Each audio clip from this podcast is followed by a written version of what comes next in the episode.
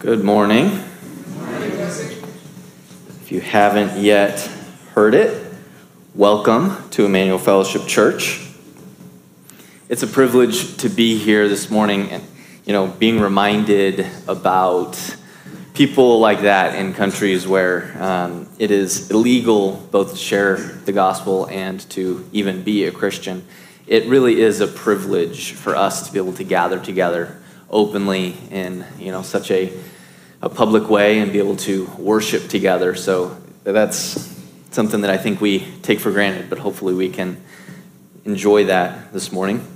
So we're going to be continuing in our disciple life sermon series that we started last week. Pastor Sam talked to us about how the Christian life is one that is meant to be a process of continual growth. We start one way, then Jesus saves us, and then he begins to transform us to become more like him. We grow in holiness as we're sanctified by his word and spirit. Today, we're going to be continuing the series by talking about the importance of connecting with both the local church and with each other. This sermon series is meant to be a summary of what we believe that it means to be a disciple. Remember last week Sam said the Great Commission in Matthew chapter 28 commands each of us to be a disciple that makes disciples. We believe that our mission statement here at Emmanuel Fellowship Church is kind of a good summary of what it means to be a disciple that makes disciples. We say, as Christ pours into you, he pours out of you. And that's what we're talking about as we go through this series. And this idea that we're talking about today of connecting with each other really sits at the crossing point of that mission statement. Christ pours into us through his word and through other believers, and then he pours out of us into other believers and into the world around us. We use these three words grow, connect, and share to talk about this discipleship process. And really, all three of these things are intrinsically linked together. It takes all three to be a disciple who makes disciples, and they really feed into each other. I don't know how many of you have heard my testimony, but this is 100% my story. I grew up in a Christian home. I knew and believed early in my life that Jesus was my Savior, that I was a sinner and needed Him to be my Savior and Lord, and asked Him to be so. I went to church, I read the Bible. I had read the Bible cover to cover several times by the time I graduated high school. I knew Jesus, I was a good Christian, but my faith was stagnant. I wasn't growing because I didn't know how to grow. In college, I went to church. I went to a college small group. I had friends that were Christians, but I wasn't being discipled. All these relationships were very surface level. It was no wonder then that I never shared my faith with anyone else. It wasn't until coming to St. Louis and coming to Red Tree Church where I began to experience community and discipleship. I experienced older, more mature believers who were willing to pour into me. I experienced gospel centered preaching, and I experienced a place that called me to mission and to share my faith. All of these things began to work together, and Jesus finally became real to me through experiencing his love through his people. I finally understood Jesus' love as I experienced people loving me like Jesus. I finally began to understand why I was supposed to make him the center of my life. I finally began to grow as a result of that connection. And all of these things began to feed into each other. As I grew more in love with Jesus, my love for his people increased, and I became more connected to them. As I became more connected to them, my love for Jesus grew, and I began to want to share my faith with others. I began to experience mission and sharing in different ways, whether it was flying halfway across the world to go on mission trips or just to go to my own coworkers and neighbors and pray for them and share the gospel. or even just to teach and pour into those in my own church. Now, experientially, I can tell you that all three of these things are interconnected because I've experienced it. As we grow more like Christ, we will want to connect with his people more. And as we connect with his people more, we will experience his love more and want to become more like him. And as we become more like him, we will want to connect with the people he loves more. And all of this cycle will then pour out of us, and we will want to share that love with others who need him. It's all interconnected. It's a part of being a disciple of Jesus Christ. So today we're going to focus on that connected piece. And I'm sure most of us know Scripture is packed full of the importance of the ways that we're supposed to connect with our fellow believers. There are a ton of the one another's in Scripture, these ways that we are commanded to interact with one another. And theoretically, it should be easy. Scripture tells us to do it, so we should, right? Scripture tells us to love one another sacrificially, so we should. Scripture tells us to bear one another's burdens, so we should. But it's usually not that easy. If we truly want to make a change in our hearts, if we truly want to become more like Christ, become a disciple who makes disciples, and follow Jesus' commands, then I think we need to start at the center with our identity. Because it's really our identity, who we are, that shapes what we do. And when we are talking about these foundational truths of how Christ wants us to behave, they always come back to our, our identity, which has been created and formed in us by Him and is a reflection of who He is. So we need to start first with who He is. How does connecting with other believers come from who God is? I think most of us know the concept of the Trinity that God is one God, eternally existing in three persons God the Father, God the Son, and God the Holy Spirit.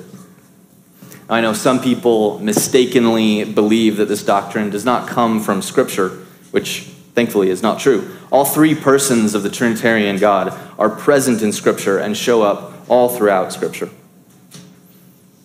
In 1 Thessalonians chapter 1, verses 3 through 5, the Apostle Paul says, We recall in the presence of our God and Father your work produced by faith, your labor motivated by love, and your endurance inspired by hope in our Lord Jesus Christ.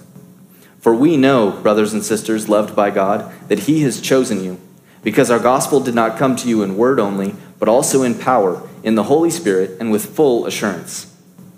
Here we see all three persons of God, each working united, but distinctly different in the way that they interact with our salvation.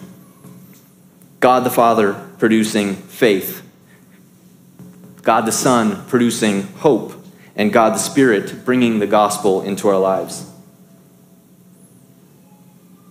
Similarly, we see in the telling of Jesus' baptism, we see each of these three persons of the Trinity working together. This is from Mark chapter 1, verses 9 through 11. It says, In those days, Jesus came from Nazareth in Galilee and was baptized in the Jordan by John. As soon as he came up out of the water, he saw the heavens being torn open and the Spirit descending on him like a dove. And a voice came from heaven You are my beloved Son. With you I am well pleased. I love this picture we get here of the Trinity because they aren't focused on us, they're focused on each other. God the Father loves and is pleased with God the Son. God the Son is submitting to the will of God the Father, and God the Holy Spirit is being sent down and descending upon God the Son from God the Father it gets a little confusing saying all of these God the, but it, I just love the beautiful image of the way that God has eternally existed in this perfect harmony and community within himself. He doesn't need anything, he is self sufficient. He has everything he needs within himself. So that brings me a question. If he doesn't need us, then why did he choose to create us? Well, I'm sure we all know the answer to this too. It's because simply he wanted to. I don't know that there's a better explanation than that. He didn't do it because he needed something from us. He created us because he wanted to show his love to someone. The important thing for us is that He created us in His image. If you look in the first chapter of the Bible, in Genesis chapter 1, verse 26, it says, Then God said, Let us make man in our image, according to our likeness. We see right at the beginning that God creates us in his own image.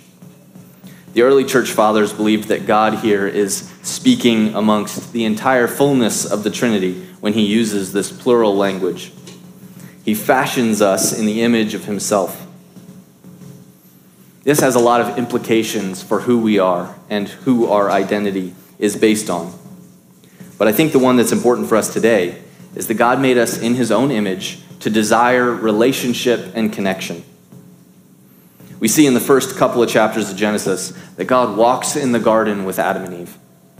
He spends time with them, he talks with them.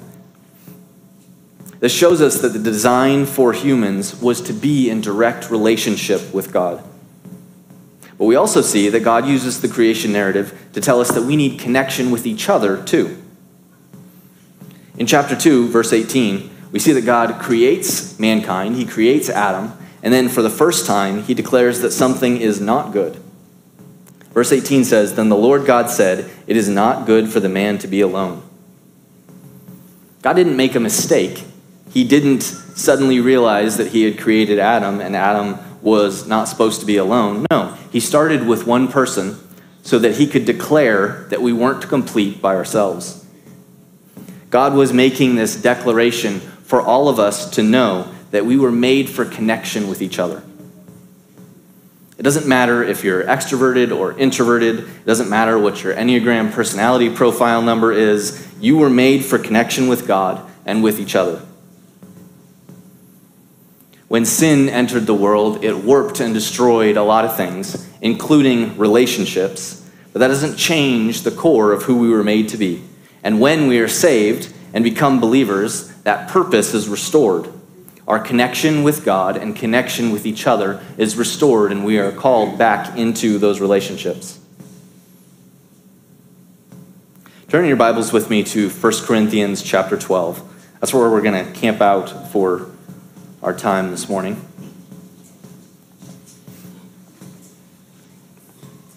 The New Testament often represents this connection with each other by describing us as the body of Christ.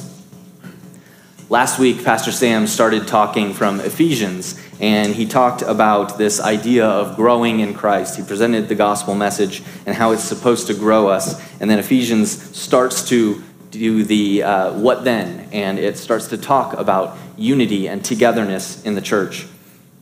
We're going to use 1 Corinthians 12 to discuss this because Scripture, the Apostle Paul here uses a very interesting analogy of the body of Christ to mean the church. So we're going to start reading in verse 12 and go through verse 27.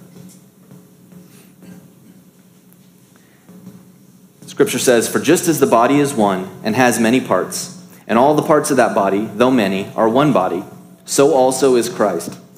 For we were all baptized by one Spirit into one body, whether Jews or Greeks, whether slaves or free, and we were all given one Spirit to drink. Indeed, the body is not one part, but many. If the foot should say, Because I'm not a hand, I don't belong to the body, it is not for that reason any less a part of the body. And if the ear should say, Because I'm not an eye, I don't belong to the body, it is not for that reason any less a part of the body. If the whole body were an eye, where would the hearing be? If the whole body were an ear, where would the sense of smell be? But as it is, God has arranged each one of the parts in the body just as He wanted. And if they were all the same part, where would the body be? As it is, there are many parts, but one body. The eye cannot say to the hand, I don't need you. Or again, the head can't say to the feet, I don't need you. On the contrary, those parts of the body that are weaker are indispensable. And those parts of the body that we consider less honorable, we clothe these with greater honor and our unrespectable parts are treated with greater respect, which our respectable parts do not need. Instead, God has put the body together, giving greater honor to the less honorable, so that there would be no division in the body, but that the members would have the same concern for each other. So if one member suffers, all the members suffer with it. If one member is honored, all the members rejoice with it. Now you are the body of Christ and individual members of it. Let me pray for us. Jesus, thank you for your word. Thank you for this analogy that you've given. I pray that you would open up our hearts and our eyes and show us what you have for us this morning. Thank you, Jesus. Amen. Let me read that last verse again. It says, Now you are the body of Christ and individual members of it. So, you, person sitting in this room, if you are a believer in Jesus Christ, then you are individual members of the body of Christ. That means you are the church. We need to quickly make sure we're on the same page about this analogy of the body and it being the church. I'm sure you've heard this before, but I think it's worth saying again. You, as a saved believer in Christ, are a member of the body of Christ. You're a member of his church.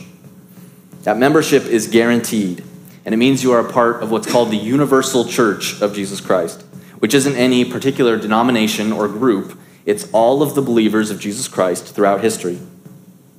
But the problem with the idea of the universal church and trying to talk about something like this is it's too broad to be applicable with a scripture passage like this.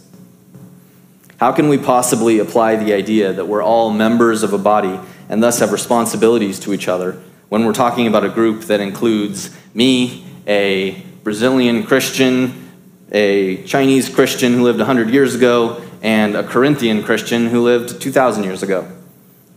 We can't we have to understand that the Bible further differentiates the body of Christ into local churches. And we see that throughout the New Testament, that the people gather together into these local churches. And all of these books are written to these local churches. So we need to make sure we're on the same page, that Paul is talking about your connection to the other people in this room, to this local church. So let's jump into the text here. Again, this one is a kind of long and a little bit uh, tough to read. So let me just kind of read through a couple of verses again. We'll talk about them. It says, For just as the body is one and has many parts, and all the parts of that body, though many, are one body, so also is Christ. For we were all baptized by one Spirit into one body, whether Jews or Greeks, whether slaves or free, and we were all given one Spirit to drink. Indeed, the body is not one part, but many. So I think there's really two important points for us that Paul starts off this passage making. Number one is that the body of Christ is made up of a bunch of equal parts. He says this is about unity, not division. That though there are many parts to the body, each one is equal. We have all one bodies, that we were all baptized by one Spirit. We are all equal. Everyone in the church is important. Everyone has the same spirit, and together, all of our individual parts make up a functioning body. The second thing that I think we want to pull out of what Paul is saying is that he's, yes, using the body of Christ as a metaphor, but he also compares us as a body to Christ. You see that in the first verse? He says, So also is Christ.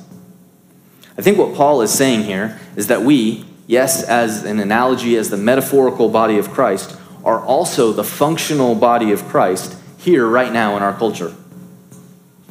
When we are working together as a local church, we represent Christ to the world around us. And that is true whether we are healthy or whether we are unhealthy. People are watching us. That can be good or bad, and sometimes both. There are countless stories of people who have been hurt by churches that were not operating in a healthy, functional way as the body of Christ. But I think and hope that each one of us in this room also has a story of the success of a local church operating as the functional, healthy body of Christ. This is important what we do together, how we operate together as a local church, is important. It reflects Christ to the world around us. Let's keep reading, verses 15 through 18. If the foot should say, Because I'm not a hand, I don't belong to the body, it is not for that reason any less a part of the body. And if the ear should say, Because I'm not an eye, I don't belong to the body, it is not for that reason any less a part of the body. If the whole body were an eye, where would the hearing be? If the whole body were an ear, where would the sense of smell be? But as it is, God has arranged each one of the parts in the body just as He wanted. So Paul compares each one of us to a part of this body. Are you an ear? Are you a foot? Are you a pinky toe? I wouldn't suggest you dive that deeply into the analogy because it starts to get kind of gross. But the point is, body parts don't do well when they're detached from the body. This goes back to who we are, our identity and creation. We weren't made to be alone, we weren't made to be detached from the body. We were made to be connected together. I think we've probably all seen this trend that can crop up where people have this thing where they start to become insular in their faith. It's kind of the I'm good with just me and Jesus mentality. That mentality is wrong and honestly, usually sinful. Remember, when God created Adam, they had a relationship. God and Adam were together. They were hanging out, they were talking, they had this relationship, and God still said that it wasn't good for Adam to be alone. Yes, you were 100% created to be in relationship with God, but you were also 100% created to be in relationship with each other. If we think about it, it makes sense. I would not react well if I came to, if someone came to me and said, Hey, I want to be your friend, I want to hang out with you all the time, but I really don't like your family and don't want to ever see them. That wouldn't work. How do you think Jesus feels when people want to say that they love him and spend time with him, but they don't like his family? It just doesn't work. A body part is useless when it's detached from the body. At worst, it dies. At best, it can't fulfill its function and do what it was made to do. Now, the good thing is, you're all here, so I'm probably just preaching to the choir. This all makes sense. All right, let's keep going verses 19 through 27 says, And if they were all the same part, where would the body be? As it is, there are many parts, but one body. The eye cannot say to the hand, I don't need you. Or again, the head can't say to the feet, I don't need you. On the contrary, those parts of the body that are weaker are indispensable. And those parts of the body that we consider less honorable, we clothe these with greater honor. And our unrespectable parts are treated with greater respect, which our respectable parts do not need. Instead, God has put the body together, giving greater honor to the less honorable, so that there would be no division in the body, but that the members would have the same concern for each other. So if one member suffers, all the members suffer with it. If one member is honored, all the members rejoice with it. Now you are the body of Christ and individual members of it. So we see here that Paul is highlighting not just how important each part of the body is to each other but also that it's silly to complain about your role and which part of the body you are. A complete body needs different parts to survive, and each one plays an important role. Just as God has arranged each part of our physical body to work together in different functions and to make a healthy whole body, He has arranged each part of our spiritual church body to fulfill a different function, and we need to be operating in our role so we can be a healthy, complete body. A foot shouldn't try to be an ear, and it shouldn't try to leave the body because it isn't an eye. A foot is important to the body as a foot. Similarly, an eye shouldn't try to get rid of a foot because it isn't an eye. Each part of the body is necessary for the body to operate. So let's talk a little more plainly and not use some of these body analogies. For whatever reason that you are here, if you call Emmanuel Fellowship Church your home, then God has placed you here for a reason. And He expects you to be using your gifts and serving one another. Without you, the church is not complete. It can't function to its most healthy. We need each other We need you in order to be fully healthy and useful for the kingdom of God. Each of the rest of us is weaker if you aren't serving and operating in your gifts. And we shouldn't be jealous of someone else's gifts or look down on someone else for not having the same gifts we do. We're called to work together, we're called to unity, to love, to build one another up. Now, I think Paul addresses something here that it can sometimes be a little bit of a temptation to look at a church as a hierarchy. The practicality of our local church is that we believe the Bible tells us the church is meant to have these offices of deacon and elder. And we pay staff people to make sure that the business side of the church gets done. And that can look like a hierarchy with the elders on top but I think Scripture clearly teaches that the elders and deacons are servants to the body. Paul gives us this really interesting analogy here of the weaker parts receiving more honor and the less honorable parts receiving more honor. Essentially, we put clothing on certain parts of our body and treat them with more respect. Paul says this is right, and he says we should treat each other the same way. The church isn't some hierarchy where the elders are on top and receive the most honor. In fact, Paul says that just like most things in the kingdom of God, this should be flipped on its head and is the weaker members that deserve more honor and care. So, what does that mean for us? All of us have a responsibility to look around at each other, to look for those who are less knowledgeable or less mature than ourselves and treat them with greater honor and respect, to seek to disciple them and bring them up alongside of us. There aren't any clarifications to that. Every single one of us has that responsibility. Paul says that there should be no division, but rather that we all should have the same concern for another. And he tells us why. Because if one member suffers, we all suffer together.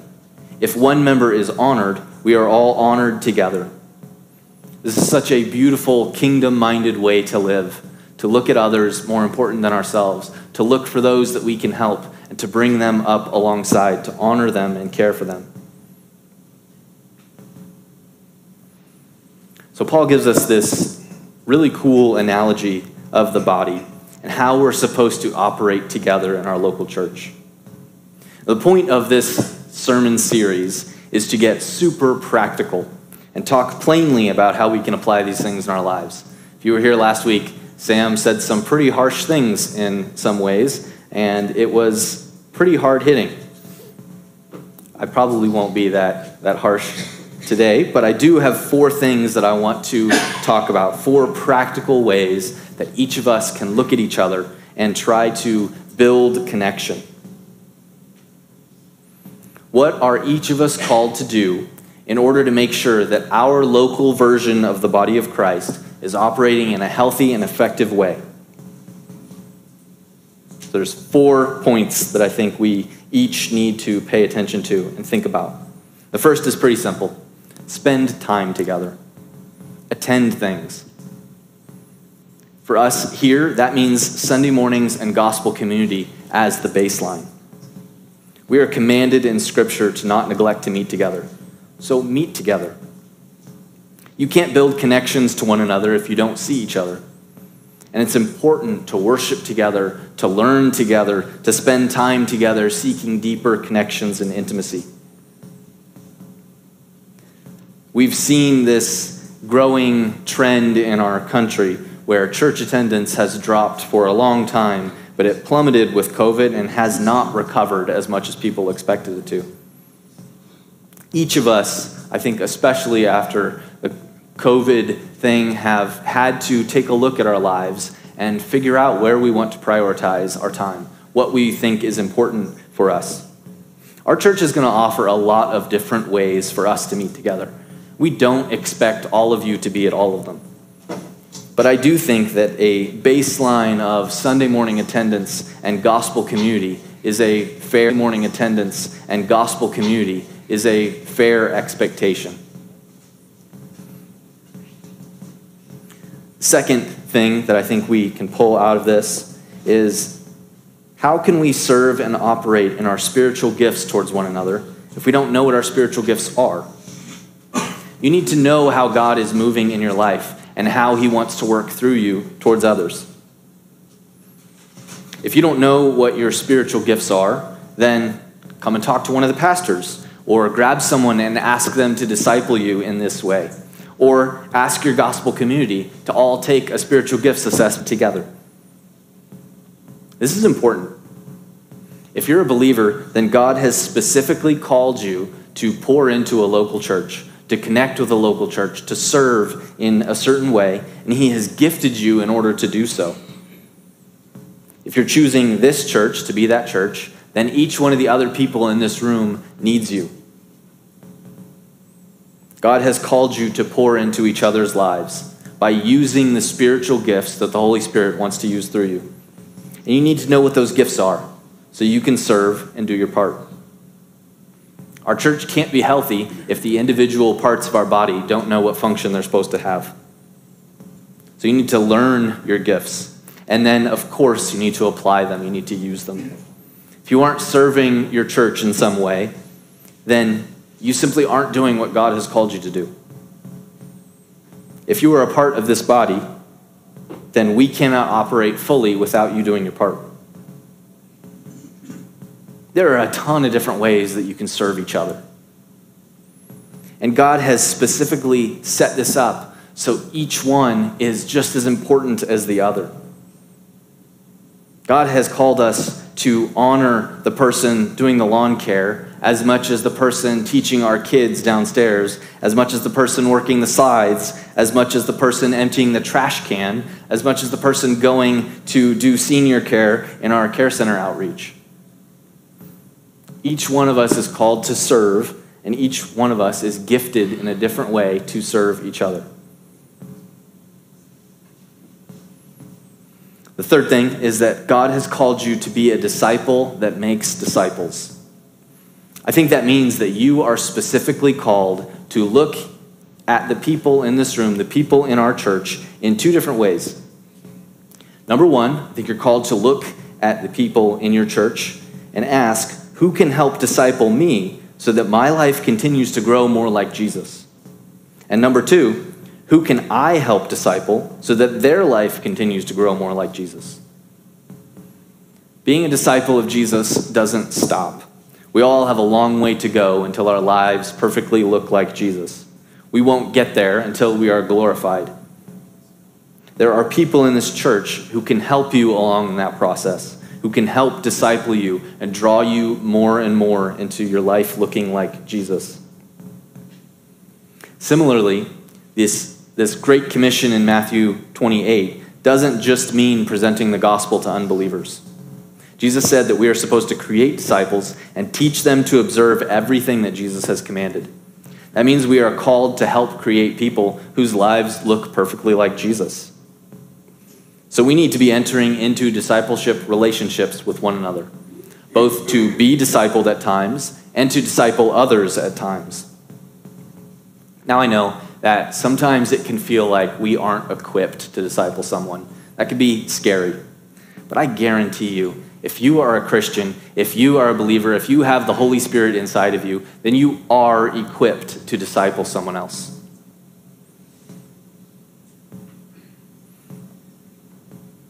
The fourth thing, and I saved this one for last on purpose, I think we need to take a serious look at our commitment level to each other. And yes, part of that does mean looking at membership. There isn't anything magical about membership at our church. It doesn't get you anything special. It doesn't put you on a pedestal above anybody else.